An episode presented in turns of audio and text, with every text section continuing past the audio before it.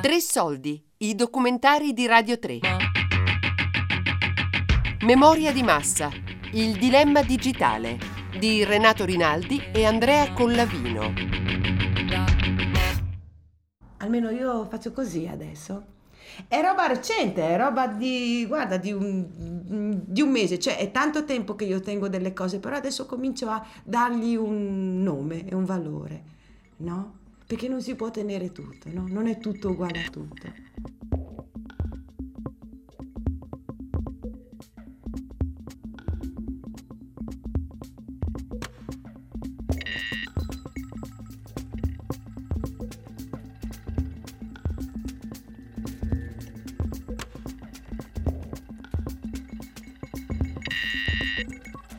Beh, posso iniziare dicendo che c'è attualmente un grosso tabù nel mondo dell'archivio e che si è dimenticato una delle faccende della professione e cioè il fatto di fare delle selezioni.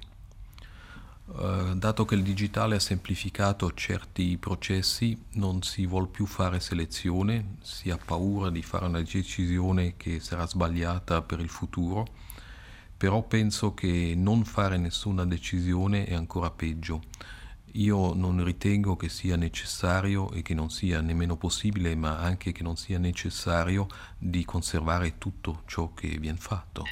Allora, abbiamo, i, locali che abbiamo per la conservazione dei film sono piuttosto mm, grandi, insomma, per cui ci stanno tanti, eh, le copie che ci stanno sono tante e per cui insomma accettiamo tutto quello che ci viene proposto. Non mi ricordo un rifiuto, insomma, veramente di, anzi in genere si va salvo che non ci siano questioni magari di, so, di, di, qual, di qualche, qualche, problema legato a, a, eredità o cose così che magari di eredi, proprio di, cineasti che hanno magari avuto qualche problema a livello di, diritti, allora in genere si rinuncia. Però noi, noi fino ad ora abbiamo proprio sempre accettato tutto.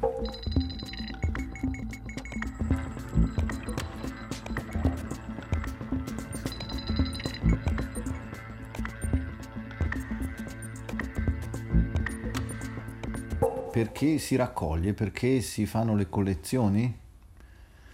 C'è una, un interessante appunto di, di Benjamin eh, Walter che dice il, il motivo fondamentale forse per ogni atto di collezionare, di raccolta e così via è una lotta contro la dispersione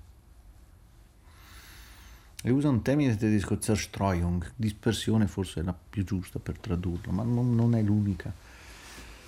E, e, quindi è un tentativo di dare ordine, non solo a degli oggetti, ma anche a te stesso o alla visione che hai del mondo. Mettere ordine nelle cose e mettere ordine nella tua testa.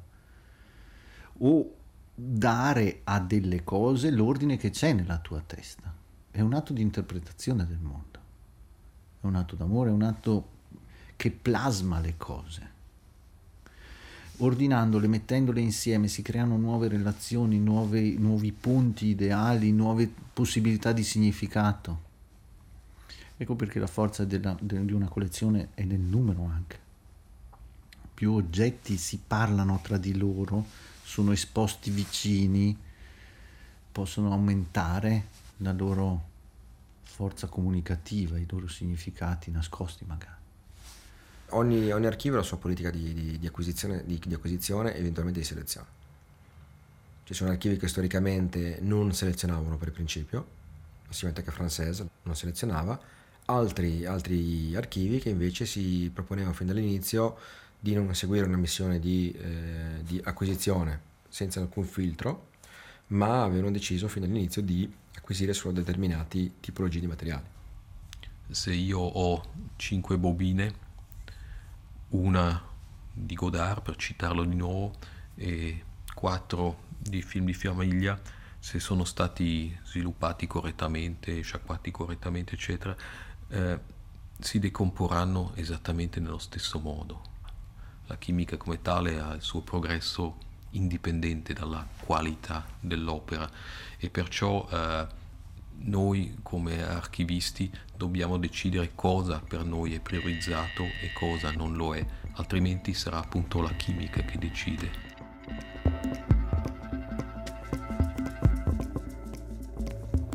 Il metodo di selezione è molto rischioso. È ris- meno rischioso nel momento in cui decidi magari dire io conservo solo il cinema di nazionalità inglese eh, britannico. Diverso se incominci a mettere nel, nei canoni di selezione dei giudizi di ordine estetico o culturale. Questo film non è degno di essere conservato. L'esempio può essere riportato nell'ambito popolare. Decidiamo di conservare che cosa? Solo il cinema che è considerato in quel momento arte. Cosa significa? Che non andremo a far portare dentro l'archivio tutto quel cinema che è popolare, che non viene considerato, quel tempo non viene considerato degno di, di attenzione, o solo da pochi illuminati, e poi nel corso del tempo invece fa la storia culturale di una nazione. E purtroppo negli archivi impera un, un giudizio estetico. Ma questo film lo teniamo. No, è un brutto film. È un, un film pornografico, un film erotico, un film riuscito. No? Perché dobbiamo tenerlo? Non abbiamo spazio, buttiamolo via. Quello che è brutto oggi può essere bello domani.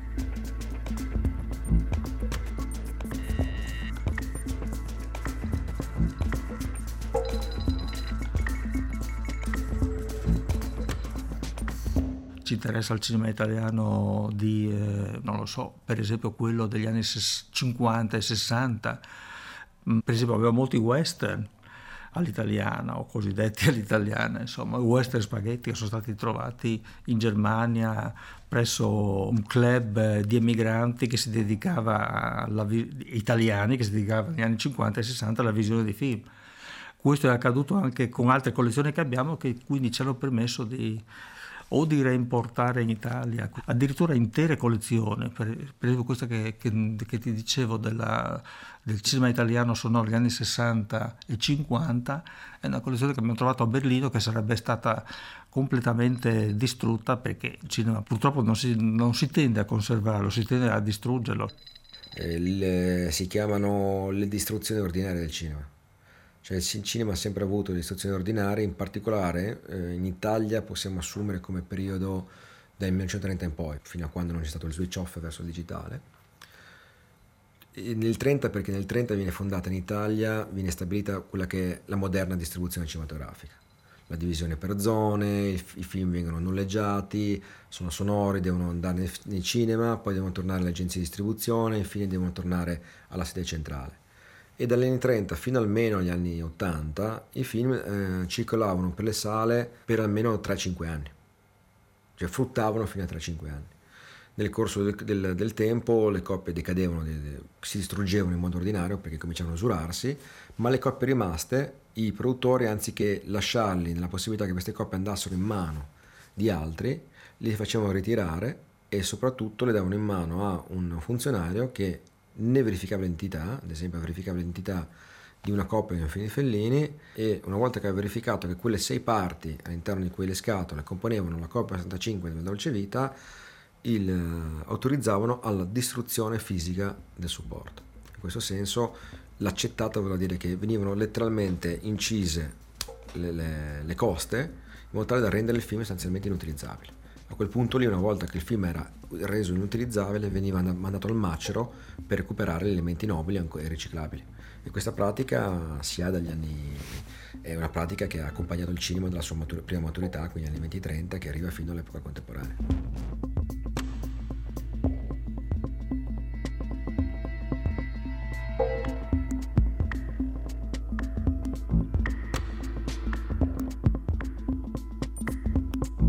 Oggi assistiamo a qualcosa che era impensabile, e cioè eh, il lavoro delle cineteche che per decenni le cineteche nascono negli anni 30, quindi nel momento del passaggio dal muto al sonoro, nel momento in cui avviene una grande distruzione e dei cinefil, degli artisti, dei registi eh, si rendono conto che è in corso una grande distruzione e che si rischia di perdere per sempre dei capolavori che hanno nutrito il loro immaginario, la loro fantasia e creano dei luoghi per conservare i film. Ecco, quell'atto eh, era un atto solitario, era un atto eh, nascosto perché gli aventi diritto volevano distruggere i film, i film molto rapidamente perdevano un interesse commerciale quindi l'interesse era quello di non consentire che si conservasse nulla di quel film.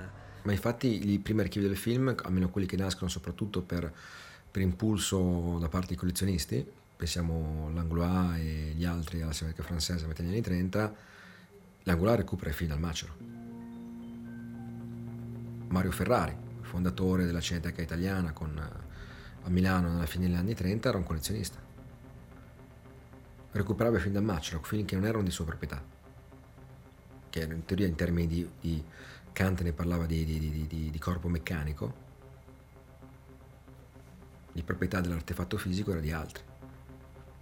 Sostanzialmente la proprietà è sull'opera ma anche sull'oggetto.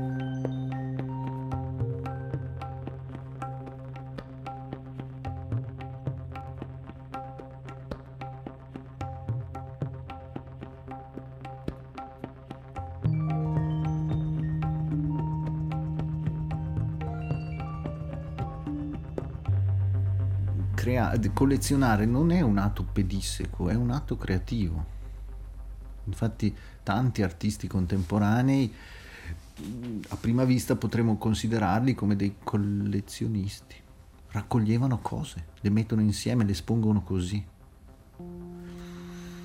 Claes Oldenburg, per esempio, nel Mickey Mouse Museum o un nome del genere, espone 385 oggetti, qualcosa del genere, che lui ha trovato così per strada e, e, vedendoli insieme proprio creano un effetto.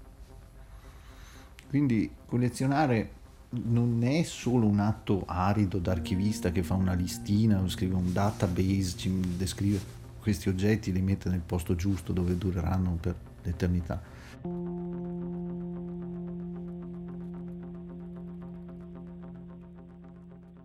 A volte è meglio fare una cattiva scelta che non farne nessuna.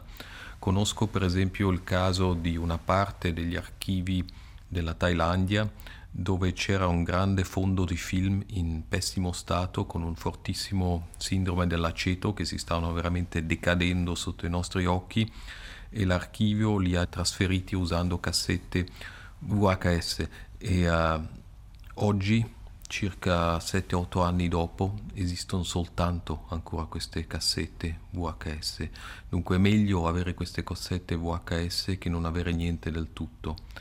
E questa è la stessa cosa come con nell'ambito della digitalizzazione, dunque ci sarà il rischio che un elemento vada perso, questo è chiaro, sia perché l'analogico si decompone, sia perché perdiamo il digitale questo fa parte della vita, fa parte diciamo, di tutti i musei, di tutte le collezioni. Cerchiamo di minimizzare questi rischi, però non si può escludere di, di perdere delle cose. L'archivista, che è la persona che rifornisce lo storico dei, delle fonti, dei materiali da usare, dovrebbe essere meno selettivo secondo me, perché più fonti vengono salvate, più possibilità allo storico del futuro di scrivere la storia. Un esempio concreto, in Svizzera, credo all'archivio di Stato di Berna, gli archivisti nel corso degli ultimi 300 anni hanno messo in un armadio, in una stanzino, tutti i documenti che ritenevano inutili o, o, o assolutamente non degni di essere conservati nell'archivio. Uh, dagli ultimi 50 anni il fondo più, più utilizzato dagli storici è proprio questo fondo definito all'interno dell'archivio quello delle carte inutili. Quindi praticamente la storia svizzera viene scritta attualmente con carte inutili.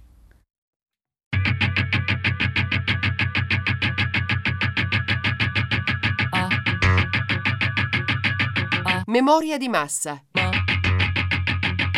Il dilemma digitale di Renato Rinaldi e Andrea Collavino. Tre Soldi è un programma a cura di Fabiana Carobolante, Daria Corrias, Giulia Nucci. Tutte le puntate sul sito di Radio 3 e sull'app Rai Play Radio.